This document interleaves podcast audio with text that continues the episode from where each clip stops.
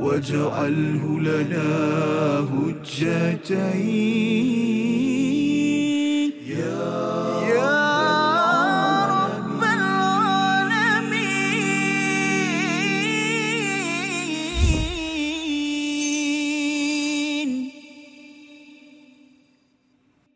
Assalamualaikum warahmatullahi wabarakatuh. Alhamdulillah wassalatu wassalamu ala Rasulillah wa ala alihi wa man wala. Kita bertemu dalam My Quran Time Quran Salat Infak pada hari ini pada My Quran Time pusingan yang kedua dan kita sudah pun berada pada halaman ke-13 14 kita susuri pada minggu ini dan pada hari ini kita dalam sesi ulang kaji dua halaman dari daripada ayat yang ke-84 hingga ayat yang ke-93 kita insya-Allah bersama dengan panel jemputan untuk menggali permata daripada al-Quran iaitu Dr. Luqman Ibrahim. Ahlan wa sahlan. Terima kasih diucapkan pada Dr. Luqman dan juga Ustaz Tirmizi. Apa khabar hari ini? Baik, Alhamdulillah, Safa. Alhamdulillah. Ya, kita uh, bersama dengan uh, rakan-rakan kita daripada jauh ya, daripada Betul. jauh Perak dan juga Uh, Pontian, Johor. Johor. Negeri Safa tu. Okey. Uh, kita mengalu-alukan kehadiran tuan-tuan sekalian ke program My Quran Time pada hari ini dan uh, Pontian Johor daripada mana tu Ustaz? Ya, yang pertama kita ada daripada kumpulan wanita iaitu ibu Teng- ibu tunggal. Kumpulan wanita ibu tunggal Pontian Johor Darul Ta'zim. Insya-Allah daripada Johor datang uh, semata-mata nak menghadiri majlis ilmu kita dalam My Quran Time. Insya-Allah nanti boleh tengoklah dalam uh, sama-sama nanti. Mhm. Dan juga kita bersama dengan uh, pecinta-pecinta Al-Quran daripada Biro Wanita Masjid Nurul Hidayah uh, Masjid daerah Manjung Perak Darul Rizwan. Apa khabar orang Perak? Oh, semua sihat semua? Eh, betul ke tidak? Masya-Allah. Jadi alhamdulillah pada hari ini kita bertuah bersama dengan Dr. Luqman Ibrahim pensyarah Universiti Sains Islam Malaysia. Mari sama-sama kita mulakan sesi ulang kaji kita dengan doa subhanakala ilmalana illa ma 'allamtana innaka antal alimul hakim rabbi zidni ilma. Kita sama-sama ingin melihat pada halaman 13 hingga halaman yang ke-14. Kita mulakan dahulu bacaan daripada ayat ke-84 bersama Al-Fadil Ustaz Tirmizi Ali.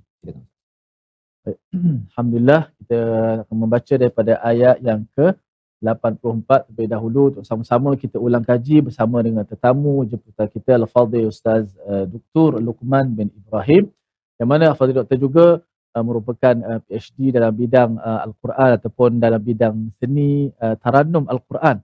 Uh, alunan-alunan tu juga hari ini saya boleh pas batal lah.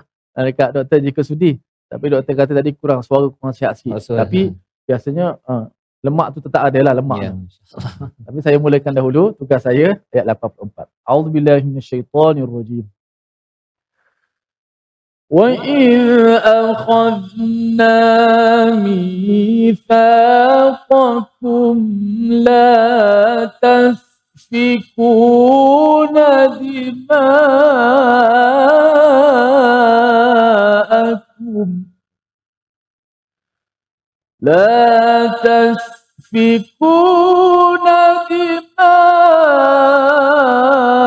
دماءكم ولا تخرجون أنفسكم من دياركم ثم أقررتم وأنتم تشهدون Sadaqallah. Sadaqallah Nazim itulah bacaan daripada ayat yang ke-84 dan ingatlah ketika kami mengambil janji kamu, janganlah kamu menumpahkan darahmu, membunuh orang dan mengusir dirimu, saudara sebangsamu daripada kampung halamanmu. Kemudian kamu berikrar dan bersaksi. Ini adalah daripada ayat yang ke-84 dan diikuti pada ayat 85 itu apa realiti daripada Bani Israel dan juga peringatan kepada orang-orang Yahudi yang berada di Madinah ya dan Allah memberi amaran di hujung ayat 85 itu dengan istilah asyaddil azab dengan azab yang dahsyat yang amat berat. Apa maksud uh, azab yang berat ni doktor ya terutama bila kita bercakap tentang uh, Bani Israel dan juga Yahudi ini bukanlah orang asing pun walaupun kita tahu bahawa mereka ni suatu masa dahulu uh, apa kalau sekarang ni memang kita tahu bukan Islam tapi zaman dahulu ini mereka ini adalah pengikut Nabi Musa. Macam mana mereka Uh, tergamak uh, terlibat dengan perkara-perkara begini silakan. A'udzubillahi minasyaitonirrajim rajim Bismillahirrahmanirrahim. Nahmaduhu wa nusalli wa nusallimu ala rasulil karim. Amma ba'd. Terima kasih Ustaz Azrul, uh, Ustaz Tirmizi uh, dan tuan-tuan perempuan yang dirahmati Allah sekalian. Alhamdulillah kita dapat membaca beberapa ayat ini Ustaz. Eh. Mhm. Dan untuk sebagai ulang kaji kepada uh, uh, ayat-ayat perbincangan yang telah kita lakukan uh, pada masa-masa yang lepas. Dan tuan-tuan, bila uh, Ustaz Azrul ada sebut tadi berkenaan ayat ini diturunkan tentang menceritakan tentang golongan Yahudi. Tuan-tuan perlu diingat bahawa golongan Yahudi uh, mereka ini berada di Madinah sudah sekian lama. Ya, sudah sekian lama. Ada tiga golongan besar. Yang pertama uh, iaitu golongan Qainuqa, Nadir dan uh, Khazraj.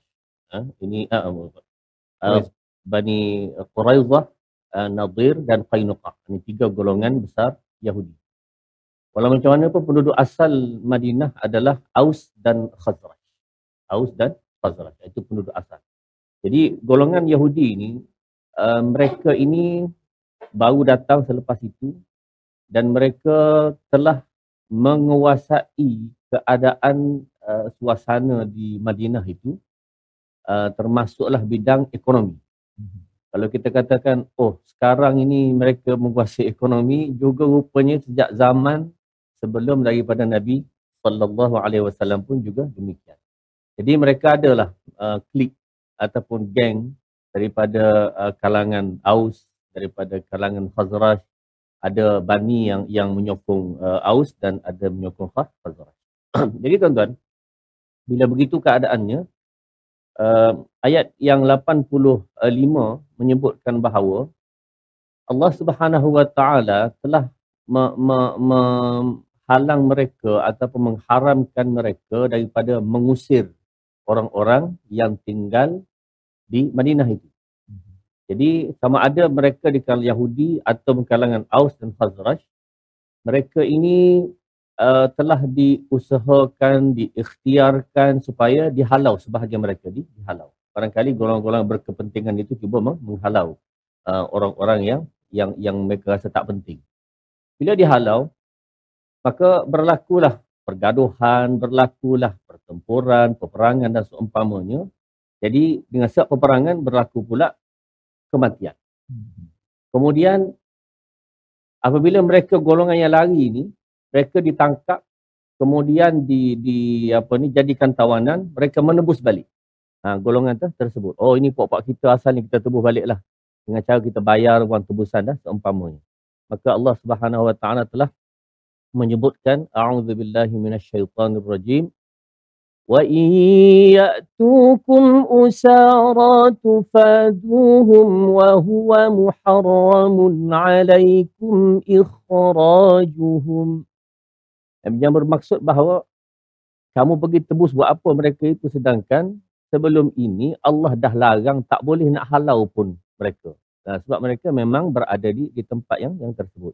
Jadi tuan-tuan inilah uh, uh, kaum Yahudi sedangkan perbuatan mereka itu Allah Subhanahu wa taala wa huwa muharramun alaikum ikhrajuhum itu haram tidak boleh dilakukan de, demikian tapi mereka tetap melakukan yang akhirnya mereka menempa azab yang pedih di sisi Allah asyaddul azab sebagaimana yang disebutkan oleh uh, Ustaz Fazrul tadi.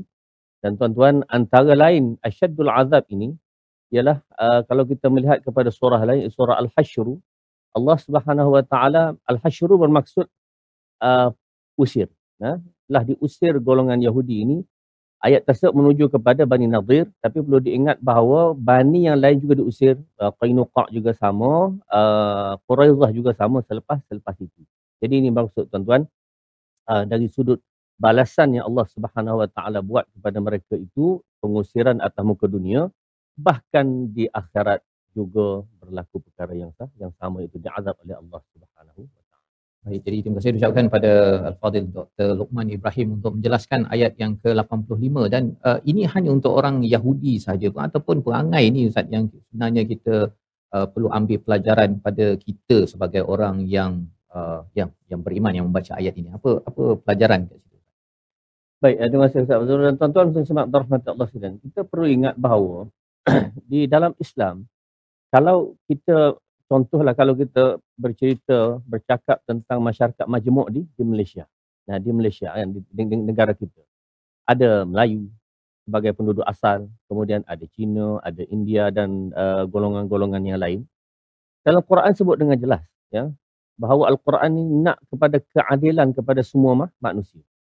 Maka tuan-tuan Allah sebut dengan dalam dalam surah uh, A'udzubillahi minasyaitonirrajim لا ينهاكم الله عن الذين لم يقاتلوكم في الدين ولم يخرجوكم من دياركم أن تبروهم وتقسطوا إليهم إن الله يحب المقسطين dalam surah Al-Mumtahanah. Um, ayat ini menceritakan tuan-tuan iaitu Allah Subhanahu Wa Taala membenarkan orang Islam ini buat dua perkara iaitu um, membenarkan bertindak adil dan membenarkan membuat kebaikan kepada orang lain yang berada dalam negara yang sah, yang sama. Selagi mana mereka tidak buat dua perkara. Pertama sekali, la yanhakumullahu 'anil ladzina lam yuqatilukum. Jangan mereka memerangi kita. Ha, jangan memerangi kita, maka boleh hidup aman damai, tak ada masalah. Dan alhamdulillah nampaknya di Malaysia sekarang berlaku demikian. Mudah-mudahan berkekalan. Amin. Yang kedua ialah walam yukhrijukum min diyarikum. Jangan kamu halau kami daripada tempat tanah kami duduk. Hmm. Ha, jadi daripada rumah kita itu dua perkara ini kalau tidak memerangi kerana masalah agama, kemudian tidak menghalau kami daripada tempat yang kami duduk, maka boleh hidup antabarruhum wa tuqsitu ilahim. Boleh berbuat baik dan juga berlaku berlaku adil. Jadi uh, dalam keadaan ini kalau dikaitkan kisah Yahudi tadi, Yahudi tidak berbuat demikian. Malah mereka cuba menghalau uh, kaum apa ni Aus dan Khazraj yang merupakan penduduk asal di di tempat di Madinah. Ya, jadi itu adalah pelajaran untuk kita bagaimana pelajaran agar kita terus berbuat baik dan adil pada siapa sahaja pelbagai kaum saatnya dalam masyarakat majmuk ini bukan pula kita lihat agama lain kaum lain saja kita rasa kita nak balun sahaja itu bukan akhlak daripada al-Quran dan kita terus ya memperjuangkan keadilan. Kita berehat sebentar kembali dalam My Quran Time, Quran Salat Infaq. واجعله لنا هجتين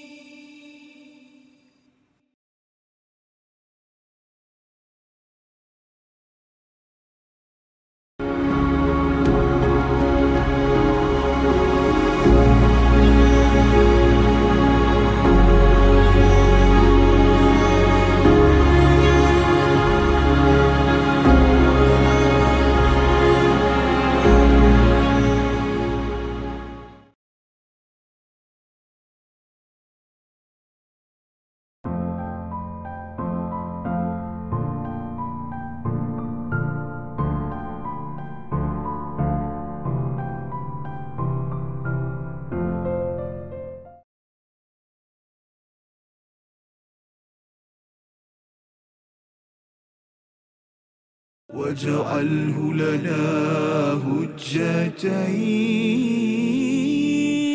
يا رب العالمين.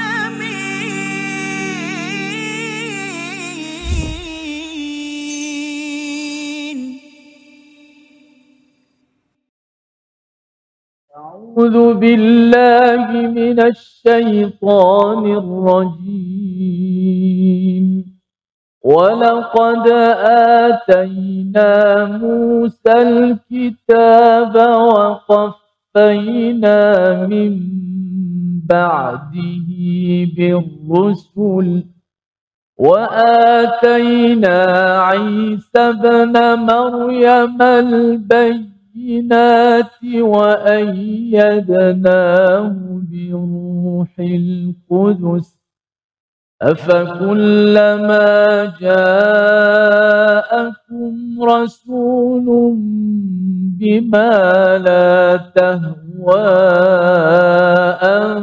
أنفسكم استكبرتم لا تهوى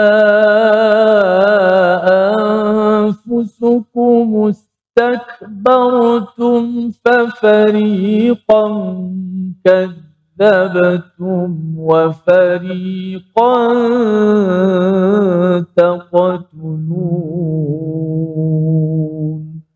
صدق الله Kembali kita dalam My Quran Time Quran Salat Infak pada hari ini untuk kita mengulang kaji pada halaman 13 dan 14 dan kita sudah pun belajar beberapa permata daripada panel kita Dr. Luqman Ibrahim pensyarah Universiti Sains Islam Malaysia pada hari ini dan sebentar tadi pada ayat yang ke-87 dan sungguh kami telah memberikan kitab Taurat kepada Musa dan kami susuli setelahnya dengan rasul-rasul dan kami telah memberikan kepada Isa putra Maryam bukti-bukti kebenaran serta kami memperkuat dia dengan Ruhul Kudus. Mengapa setiap rasul yang datang kepadamu sesuatu pengajaran yang tidak kamu inginkan, kamu menyombongkan diri, lalu sebahagian kamu dustakan dan sebahagian lain kamu membunuhnya. Dalam ayat ini, uh, doktor, ada istilah um, la tahwa anfusukum mustakbartum. Ya, uh, sesuatu yang tidak disukai, kemudian kamu angkuh. Ya, macam mana sebenarnya perangai Bani Israel ini yang kita minta dijauhkanlah uh, Ustaz ya, iaitu hawa nafsu dan sombong macam mana nak menguruskannya kadang-kadang ada je orang ingatkan kita tentang kesilapan kita tegur kita ke kemudian kadang-kadang ada juga rasa nak tunjuk hebat tu macam mana Baik, terima kasih Ustaz Fazrul. Tuan-tuan muslim rahmat Allah sekalian. Kalau kalau kita kata orang tegur kita, kita berasa tak suka, itu sebenarnya uh, fitrah manusia. fitrah ya Uh, fitrah. So, memang Allah Subhanahu Wa Taala jadikan manusia ni ayat Quran berkali-kali wa kanu bi ayatina yajhadun uh, mereka ni dalam peringatan ayat-ayat kami tu mereka rasa apa Me- menentang, Menentang, tidak enggan. suka ha Mhm. jahid jadi dengan sebab itu tuan-tuan itu sifat asal. Tapi yang sifat asal ini bukan semestinya Allah Subhanahu Wa Taala suruh ikut. Tidak Ya. tetapi yang suruh ialah supaya kehendak kita itu uh, disalurkan kepada kehendak Allah Subhanahu Wa Taala. Dalam hadis 40 tu tuan-tuan uh, Imam Nawawi membuat satu riwayat la yu'minu ahadukum hatta uh, uh, tidak beriman seorang kamu sehinggalah seorang itu uh, an, yakun hawahu tab'an lima ji'tu bih uh, hawa nafsu itu mengikut apa yang aku bawa itu Bawa. Nabi sallallahu alaihi wasallam makna hawa nafsu ni memang tak nak buang Hmm. hmm. sebab tu la tahwa ini merujuk kepada perkataan hawa Ya. hawa yahwi maksudnya asal makna cenderung faj'al afidatan minan nasi tahwi ilaihim doa Nabi Ibrahim alaihissalam supaya uh, seluruh hati-hati manusia ini akan cenderung untuk pergi ke Mekah itu maksudnya hawa nafsu benda kita cenderung kita minat kalau kita minat makan maka makanan lah. Kalau kita minat kepada perkara lain perkara lain. Minat kereta misalnya begitulah seterusnya. Jadi hakikat Ustaz uh, nak tak nak manusia ini kena pimpin dia punya kehendak tadi kesukaan dia kecenderungannya kepada apa yang Allah Subhanahu Wa Taala telah salurkan. Jadi tuan-tuan dalam uh, isu Bani Israel ini um, mereka apabila datang uh, Rasul uh, Nabi Musa alaihissalam mereka kata mereka ikut. Sebenarnya sebahagiannya bukan semua pun. Sebahagian sah- sahaja. Tapi mereka me- me- zaman Nabi SAW mereka kata balik lah. Ah, Nabi Musa kami ikut kalau datang Nabi lagi kami ikut juga. Oh tak sebenarnya tuan-tuan. Eh? Ah, Bila mereka suka mereka ikut. Bila mereka tak suka, ah, masa tu lah mereka akan menentang. Jadi inilah berlaku. Bahkan dalam sejarah Bani Israel ini, mereka um, diutuskan kepada mereka sangat ramai para para rasul. Dan tuan-tuan antara sebab mereka tidak terima Nabi sallallahu alaihi wasallam ialah kerana Rasulullah ni bukan keturunan Bani Israel. Dalam susur galur tuan-tuan, susur galurnya Ibrahim, uh, Nabi Ibrahim ada dua anaknya yang masyhur, ada lagi yang lain iaitu Ishaq dan Ismail. Ishaq ini lajurannya, eh, silsilahnya lahirnya Bani Israel, Israel Ishaq, kemudian Yaqub, kemudian anaknya itu uh, lahir daripada situ Bani Israel, Bani Israel. Um, Ismail ya, yang asalnya mak Ismail ni adalah hamba. Jadi kemudian lahirnya Ismail, Siti Hajar kan, lahirnya Ismail. Daripada Ismail ini lahirlah Nabi Muhammad sallallahu alaihi wasallam. Jadi mereka kata macam mana Allah pilih seorang rasul bukan daripada keturunan kami satu. Yang kedua malahan daripada keturunan orang yang hina maksudnya hamba. Ha, jadi mereka tak boleh tak boleh terima. Tapi pada hakikatnya tuan-tuan dalam Al-Quran Allah sebut dengan jelas bahawa nama Muhammad sallallahu alaihi wasallam ini ada dalam Taurat dan Injil. A'udzubillahi minasyaitonirrajim.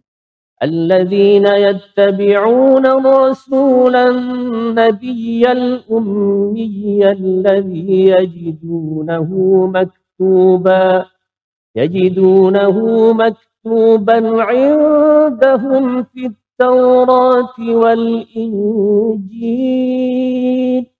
Ha, yang pentingnya yajidunahu maktuban indahum fit Taurat wal Injil. Nama Muhammad SAW ini sudah tertulis dalam Taurat dan Injil. Ha, tapi bila mereka tak suka ni tuan-tuan, sejarah Bani Israel walaupun kalangan Rasul dan Nabi paling ramai di kalangan mereka, paling ramai dibunuhnya pun mereka jugalah. ha, ada. Sehingga dalam dalam riwayat uh, daripada dalam sebuah kitab Ibn Qayyim rahimahullah ta'ala menyebutkan tentang mereka ini membunuh sampai 70 orang rasul dalam eh, nabi dan rasul dalam satu masa yang pendek dibunuhnya para para nabi. Jadi Uh, uh, luar biasa. luar biasa ya ketegilan dan juga uh, bercakap tadi tentang uh, hawa nafsu kan, ya. Ya. Maksudnya kalau hawa nafsu ni memanglah dia ada keinginan-keinginannya tetapi ianya perlu dipimpin ya perlu ditata dengan dengan hidayah daripada Allah Subhanahu Wa Taala kalau tidak dia rasakan sila ikut saya kan saya ini yang lebih besar daripada Allah yang maha Allah yang maha besar di dalam dalam kehidupan. Jadi ini pelajaran daripada ayat yang ke-87 sebentar tadi bahawa uh, nafsu ni bukan untuk dibunuh Ustaz ya. Hawa Ya. nafsu ni bukan untuk dibunuh tapi perlu dipimpin sahaja ya dengan panduan wahyu dan itulah yang dibawakan risalah oleh Nabi Musa, oleh rasul-rasul sehinggalah pada Nabi Muhammad dengan al-Quran yang kita ada pada pada hari ini. Dan uh, bila ditegur bila cikgu nak tegur ini ya uh, ada perkataan respon daripada Bani Israel ayat 88 kita baca bersama Al-Fadhil Ustaz Alhamdulillah. Sambung pada ayat 88. Auzubillahi minasyaitanir rajim. وقالوا قلوبنا غلف وقالوا قلوبنا غلف بل لعنهم الله بكفرهم فقليلا ما يؤمنون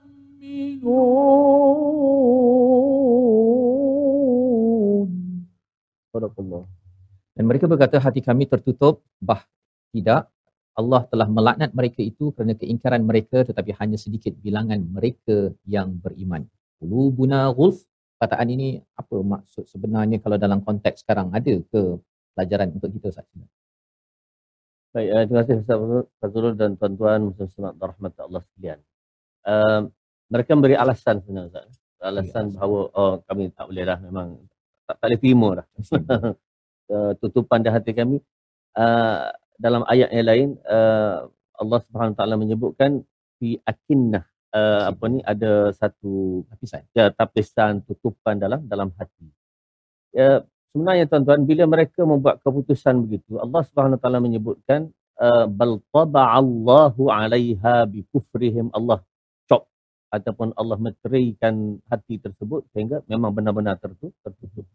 Jadi selagi makna manusia ini diberi pilihan uh, iaitu sifat semasa hidup kita ni Ustaz ada ikhtiar. Ikhtiar memilih, memilih benda baik, memilih benda jahat. Imma syakira wa imma kafura. Itu hakikat. Jadi semasa hidup memang ada pilihan. Yang tak ada pilihan Ustaz dua je. Pertama malaikat tak ada pilihan. Memang dijadikan wa yaf'alu nama yu'maru. Dijadikan untuk me- mengikut. Syaitan satu lagi. Syaitan ini memang dia akan dia telah diumumkan Allah kufur kepada Allah Subhanahu Wa Taala. Dua makhluk ini tidak ada pilihan. Satu malaikat dan satu syaitan. Manusia tengah-tengah tu. Laqad khalaqnal insana fi ahsani taqwim. Boleh jadi dia sebaik-baik kejadian. Thumma radadnahu asfala safil. Boleh jadi dia jatuh dengan sejahat-jahat kejadian. Jadi tuan-tuan, uh, dia tak boleh nak kata bahawa seperti ini uh, tak boleh. Aku aku tak boleh pergi dah. Ha, kenapa? Kerana tutup dah hati ni. Tak. Selagi Hmm. dia hidup, dia ada pilihan tadi untuk menjadi memilih benda baik dan memilih benda jahat. Pilih benda hidayat atau memilih benda yang kufur kepada Allah Subhanahu wa taala. Jadi ini pelajaran ni Ustaz Ya. ya. Maksudnya satu kita jangan cakap apa tadi jangan tak legi ya dan juga yang keduanya ialah kita jangan pula me, apa cakap pada orang lain pula kan mu ni tak legi kan. Kita me, me, me, me, menutup peluang dan harapan kepada mana-mana individu dalam keluarga, dalam masyarakat untuk Ha, mu ni tak lagi. Sesak sampai bila-bila tak boleh. tak boleh. Oh. Oh. Doktor macam mana tu? Kan? Kita nak tahu dah doktor yang ada di sini macam mana tu? Kalau cakap dia belajar teruk macam mana eh, apa tegur macam mana tak boleh jalan. Macam mana uh, tu doktor? Uh, selagi manusia itu hidup, dia ada peluang. Ada. Dia ada peluang. Dan dia kena berusaha dan ikhtiar. Sebab kita tak tahu kesudahan kita di mana. Uh, beriman atau tidak serah kepada Allah SWT. Tapi dia mesti memilih jalan iman. Bukan Hmm. pilih jalan jalan Ya, jadi kita sebagai individu yang membaca Al-Quran, kita tidak akan menutup harapan kepada diri kita dan juga kepada orang-orang di sekeliling kita terus berusaha menuju hidayah Tuhan. Kita berehat sebentar. My Quran Time, Quran Salat. واجعله لنا هجتين.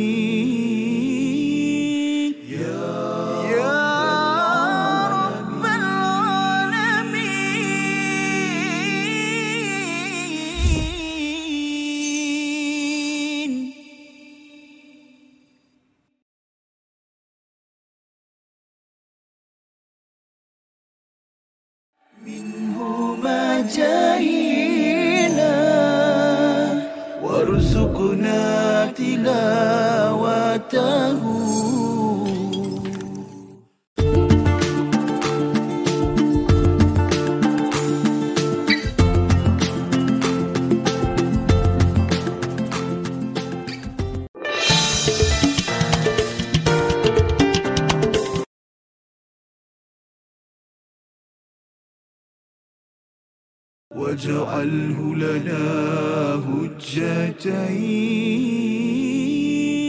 يا يا رب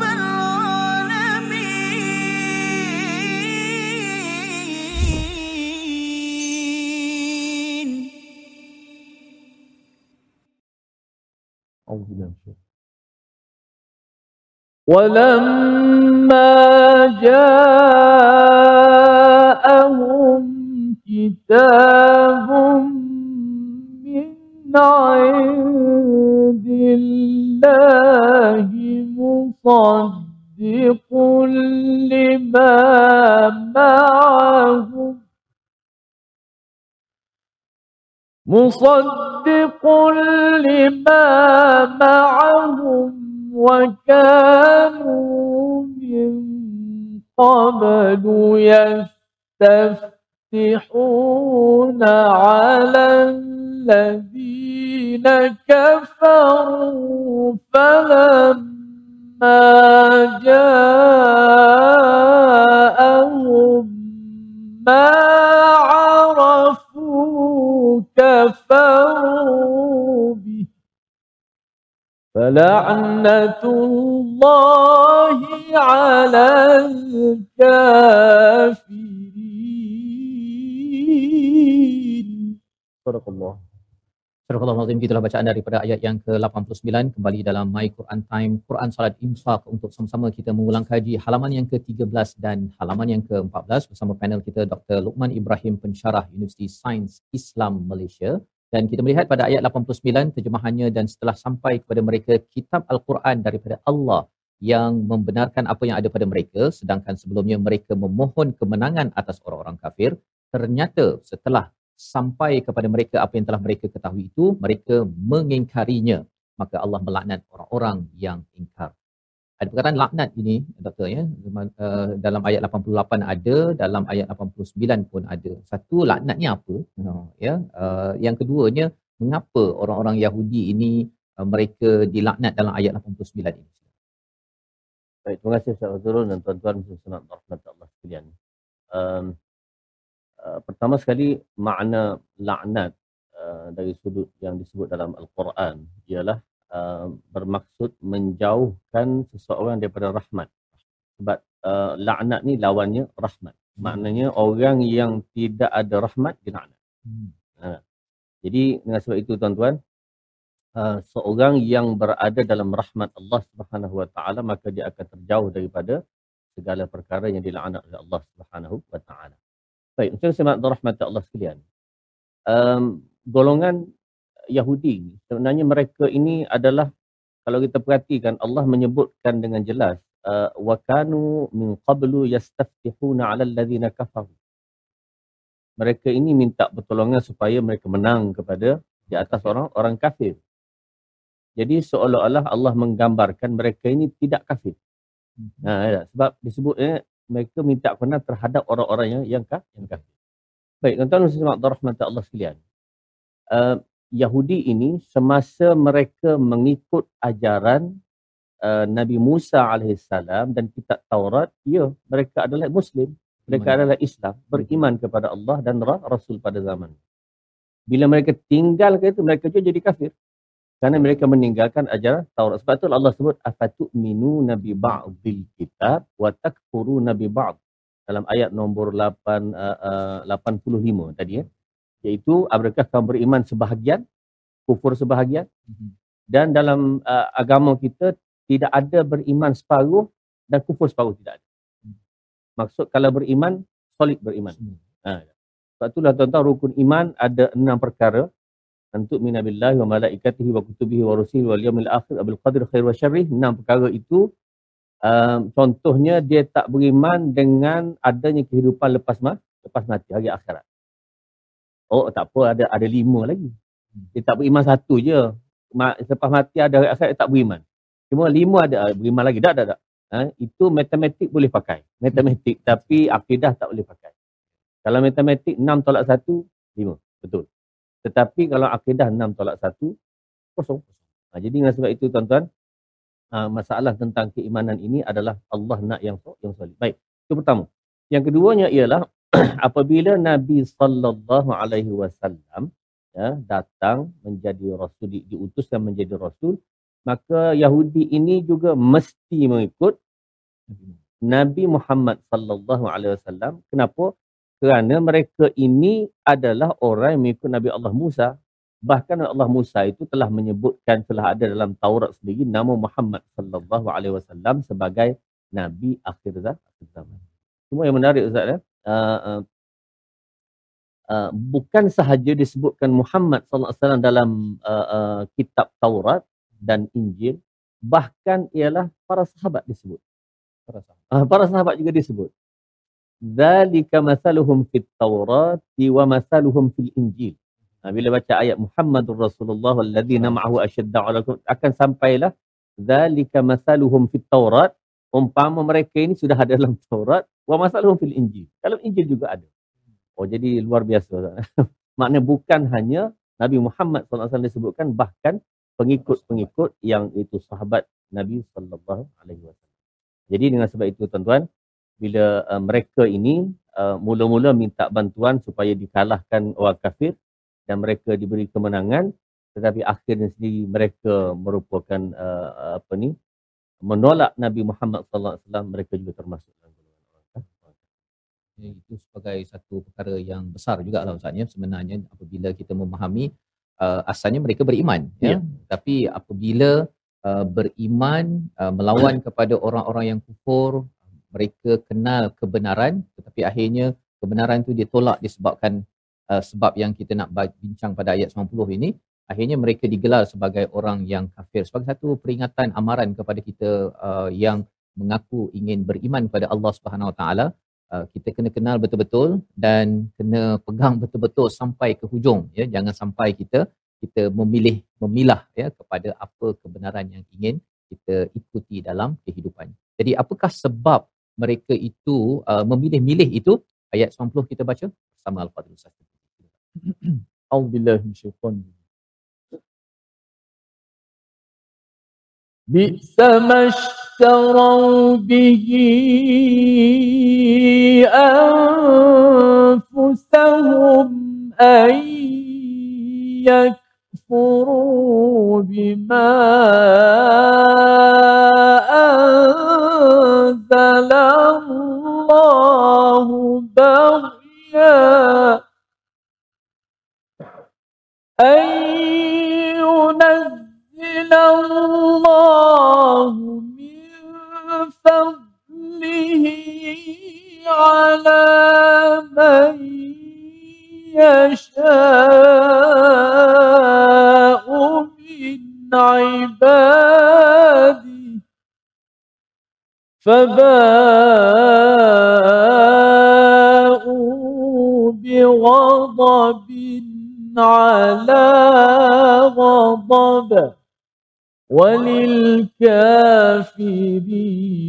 عذاب مهين Surah Al-Azim gitulah bacaan daripada ayat yang ke-90 sangatlah buruk perbuatan mereka menjual dirinya dengan mengingkari apa yang diturunkan oleh Allah kerana baghyan baghyan ay yunazzilallahu min fadlih iaitu satu perkara diterjemahkan dengki Ustaz. Baghyan ni sebenarnya apa kalau boleh Ustaz jelaskan? Baik, terima kasih Ustaz Faturun. Tuan-tuan dan sahabat rahmat Allah sekalian. Um, sebenarnya apabila Nabi sallallahu alaihi wasallam dipilih menjadi rasul dan tersebut tadi bahawa bukan daripada keturunan Yahudi. Ha, jadi inilah merupakan rasa sangat marah, sangat dengki, sangat tidak suka kerana bagi mereka mereka lah bangsa sampai hari ini mereka mengatakan mereka bangsa terbaik terbaik dan bangsa lain itu macam binatang-binatang sahaja. Jadi dengan sebab itu mereka tak boleh terima bahawa Nabi sallallahu alaihi wasallam diberi wah wahyu. Maka dengan sebab itu tuan-tuan inilah bagian atau satu perasaan uh, sangat dengki, sangat marah, sangat tidak suka kepada Nabi Muhammad sallallahu alaihi wasallam. Bahkan um, antara punca yang yang uh, mereka tidak suka itu ialah Rasulullah sallallahu alaihi wasallam ada diberikan kitab yang lain lagi. Ha, iaitu kitab namanya Al-Qur'an. Al-Quran. Patutnya pakai kitab kita cukuplah. Ya dah. Dahlah orang tu bukan keturunan kita pakai kitab Nabi Musa pun okey lah sebab kita kan ramai kat sini. Yeah. Tapi tak tuan-tuan eh.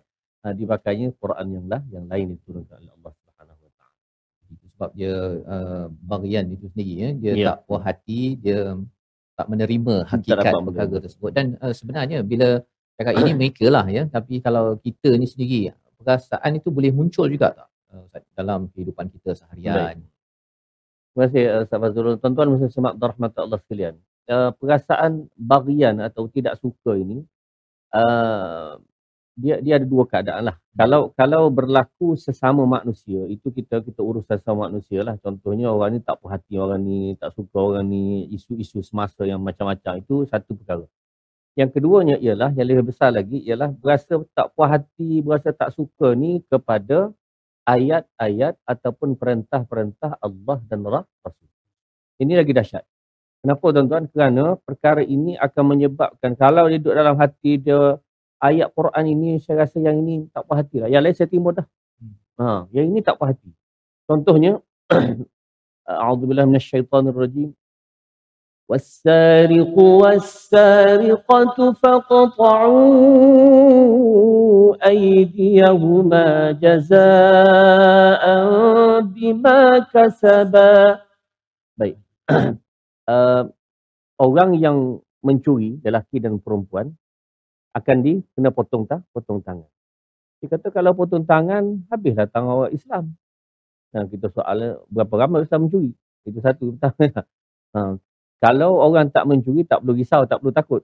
Ha. jadi kalau dia mencuri berkali dia risau lah. Baik, itu pertama. Yang kedua ialah uh, Islam ini tidak bukanlah semena-menanya asal sahaja mencuri, pegang tangan, potong terus. Siapa ajar begitu? Tidak ada dalam syariat Islam itu yang demikian dia mesti dulu di, di ah, kalau ditangkap kemudian dibawa ke pengadilan dimasuk dalam mahkamah dibicarakan masing-masing ada peguam pendakwa raya apa semua diputuskan barulah dihukum mana proses itu barangkali ustaz berapa lama agak-agak makan bulan tahun gamaknya tak nak nak menyelesaikan perkara terse, tersebut kemudian yang menjalankan undang-undang itu hukuman tersebut adalah pemerintah Bukan orang orang awam biasa tak boleh. Kalau dia buat dia kena balas balik tu. Kenapa? Kerana dia tidak berhak untuk menjalankan perkara tersebut. Jadi dengan ertinya tuan-tuan, bahawa kalaulah ada rasa tak senang dengan hukum hakam perintah-perintah Allah Subhanahu Wa Taala, kita risau takut-takut dia mati begitu tuan-tuan. Zahir dia Muslim, hakikatnya dia tidak ber- beriman. Nauzubillah. Itu pelajaran daripada ayat yang ke-90. Bagian itu bukan sekadar tak suka kepada kaum berbeza, kumpulan berbeza, tapi juga kepada uh, ayat yang rasa macam berbeza dengan keinginan sendiri sehingga kan idea saya lebih baik daripada idea yang dibawakan di dalam di dalam kalam daripada Allah Subhanahu Wa Taala. Yang kita mohon Allah jaga betul-betul. Kita berehat sebentar, kembali semula dalam My Quran Time. Quran Salat. واجعله لنا هجتين يا يا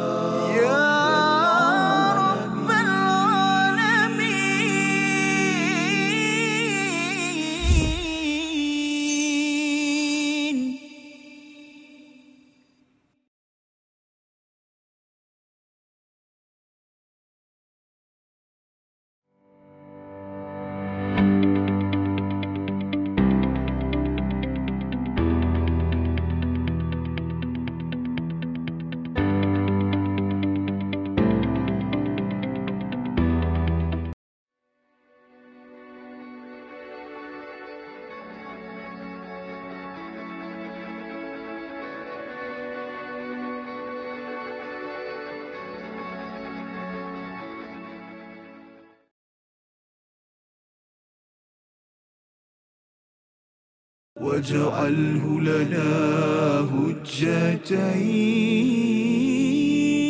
يا يا رب العالمين.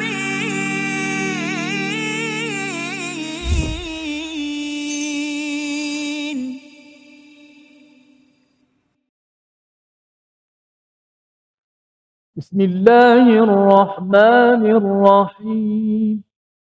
وإذا قيل لهم آمنوا بما أنزل الله قالوا قالوا نؤمن بما أنزل علينا ويكفرون بما وراءه ويكفرون بما وراءه وهو الحق مصدقا لما معهم قل فلم تقتلون أنبياء الله من قبل إن كنتم مؤمنين؟ Al-Azim itulah bacaan daripada ayat yang ke-91. Kita kembali dalam My Quran Time. Quran Salat Infak sebagai satu kesungguhan kita beramal dengan formula tidak rugi daripada surah Fatir ayat yang ke-29. Quran kita baca pada setiap hari. Harapnya ia dibawa dalam salat hubungan kita dengan Allah dan dalam masa yang sama kita berinfak terus membantu membina hubungan yang baik dengan manusia kesan daripada Quran yang kita kita baca. Dan daripada ayat 91 ini bercerita tentang Quran Ustaz ya. Apabila terjemahannya dan apabila dikatakan pada mereka berimanlah kepada apa yang diturunkan Allah Al-Quran. Mereka menjawab kami beriman kepada apa yang diturunkan kepada kami dan mereka engkar kepada apa dan mereka engkar kepada apa yang setelahnya padahal Quran adalah hak yang membenarkan apa yang ada pada mereka. Katakanlah mengapa kamu dahulu membunuh nabi-nabi Allah jika kamu orang-orang beriman. Dah suruh beriman, lepas tu ditanyakan kamu tu dulu bunuh. Uh, ayat ni sebenarnya apa yang nak disampaikan? Baik, terima kasih Ustaz Fazrul. Tuan-tuan semua berahmat Allah sekalian. Um, kaum Yahudi ini dia, dia ada satu sifat yang degil luar biasa Ustaz. Degil yang luar biasa dan walaupun semasa Nabi Allah Musa alaihissalam masih hidup. Ya. Yang mengikut Nabi Allah Musa itu Bani Israel. Ya. Bani Israel ini sebahagian sahaja. Bahkan sebahagian itu minoriti. Yang uh, majoritinya adalah mengikut Fir'aun. Ya. uh, bahkan uh, uh, bila mereka mengikut Nabi Allah Musa ini, walaupun kita kata minoriti, dan mereka melihat begitu banyak mukjizat mukjizat Nabi Allah Musa alaihissalam Tapi setelah melihat begitu, sampai satu tahap mereka tetap engkar. Nah, jadi ayat ini menceritakan perkara yang yang sama iaitu bila Nabi sallallahu alaihi wasallam sebut dah dapat kitab Al-Quran, kitab Al-Quran membenarkan apa yang ada dalam kitab Taurat. Membenarkan dalam Injil. Mereka berkata, ya, kami memang itu. Tapi bila ditanya kepada mereka, kalau dah benar begitu, Qul falima taqtuluna anbiya Allahi min qablu in kuntum mu'minin. Jadi kenapa kamu bunuh ramai para nabi dan rasul? Contoh mudah yang dibunuh ialah Nabi uh, Zakaria dan Yahya. Ini dua yang rasul yang 25 itu dua orang ini di, dibunuh. Uh, kemudian tuan-tuan yang uh, nabi-nabi yang lain ramai lagi lah. Baik. uh, Yahudi ini tuan-tuan, Bani Israel, setelah mereka melihat mukjizat yang diturunkan kepada Nabi Allah Musa sekalipun, contohnya bila mereka telah melihat mukjizat belah laut. Bila laut itu dibelah dan mereka telah fanfalaqa fakana kullu firqin kattawdil azim. Laut terbelah kemudian kepada 12 lorong dan tinggi airnya itu setinggi bukit. kullu fakana kullu firqin kattawdil azim dengan setinggi bukit air tersebut mereka telah melintas. Akhirnya tentera Firaun telah tenggelam dalam laut tersebut. Baik. Lepas pada itu antara perintah Allah Subhanahu wa taala ialah Allah Subhanahu wa taala menyuruh kepada mereka masuk ke Palestin. Ha. Tapi apa mereka kata tuan-tuan? Izhab anta wa rabbuka faqatila innaha huna qa'id. Baru je tengok peristiwa belah laut itu dan memang mustahil dilakukan oleh tangan Nabi Musa sendiri itu daripada mukjizat daripada Allah Subhanahu wa taala.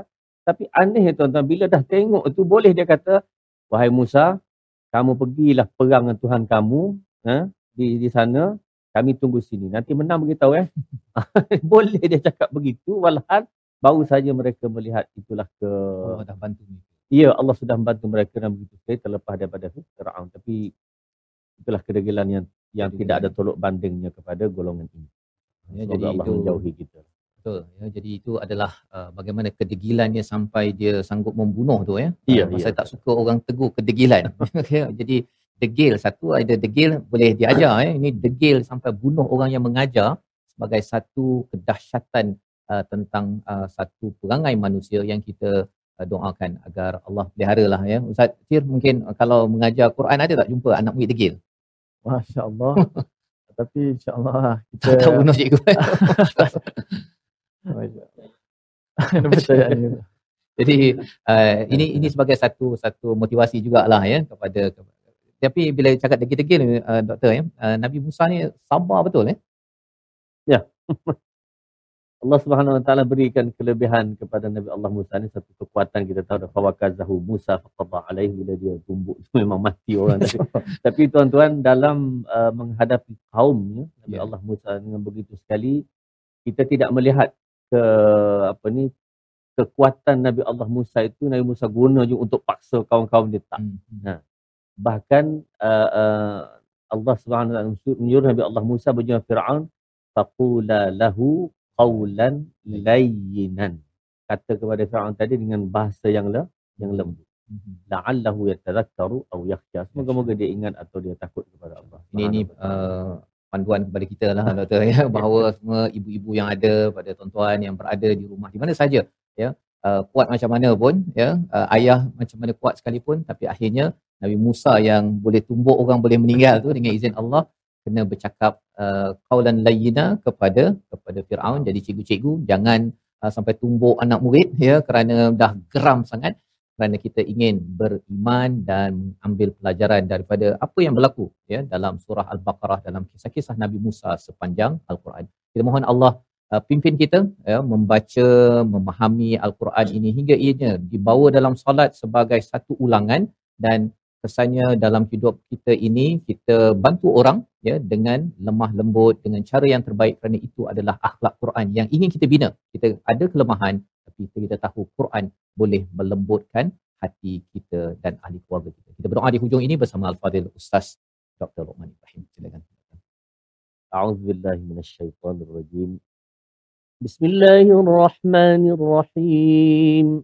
الحمد لله رب العالمين والصلاة والسلام على أشرف الأنبياء والمرسلين وعلى آله وصحبه أجمعين. اللهم ارحمنا بالقرآن واجعله لنا إماما ونورا وهدى ورحمة. اللهم ذكرنا منه ما نسينا وعلمنا منه ما جهلنا وارزقنا تلاوته آناء الليل وأطراف النهار. واجعله لنا حجة يا رب العالمين. ربنا آتنا في الدنيا حسنة وفي الآخرة حسنة وقنا عذاب النار. وصلى الله على سيدنا محمد وعلى آله وصحبه وسلم. والحمد لله رب العالمين. Amin amin ya rabbal alamin. Moga-moga Allah terus mengkabulkan doa kita pada hari ini bersama tuan-tuan yang berada dalam pemusafiran ya ke tempat masing-masing. Dan juga tuan-tuan yang berada di rumah terus kita berdoa Allah terima amal kita. Dan jangan lupa untuk bersama dalam tabung gerakan al-Quran sebagai satu platform kita menyebarkan berkongsi nilai al-Quran. Dan tuan-tuan boleh menyumbang idea sumber keuangan ataupun apa sahaja uh, jaringan dalam kehidupan kita di nombor hotline yang tertera untuk sama-sama kita memastikan bahawa Al-Quran itu kita hargai dan kita sama-sama sebarkan dalam keluarga dan masyarakat kita. Kita bertemu lagi dalam episod akan datang. Saya ucapkan terima kasih kepada Al-Fadhil Ustaz Dr. Lokman Ibrahim, pencarah Universiti Sains Islam Malaysia. Terima kasih Doktor. Harap dapat bersama lagi insya-Allah. Alhamdulillah dan kita bertemu lagi dalam My Quran Time Quran Salat.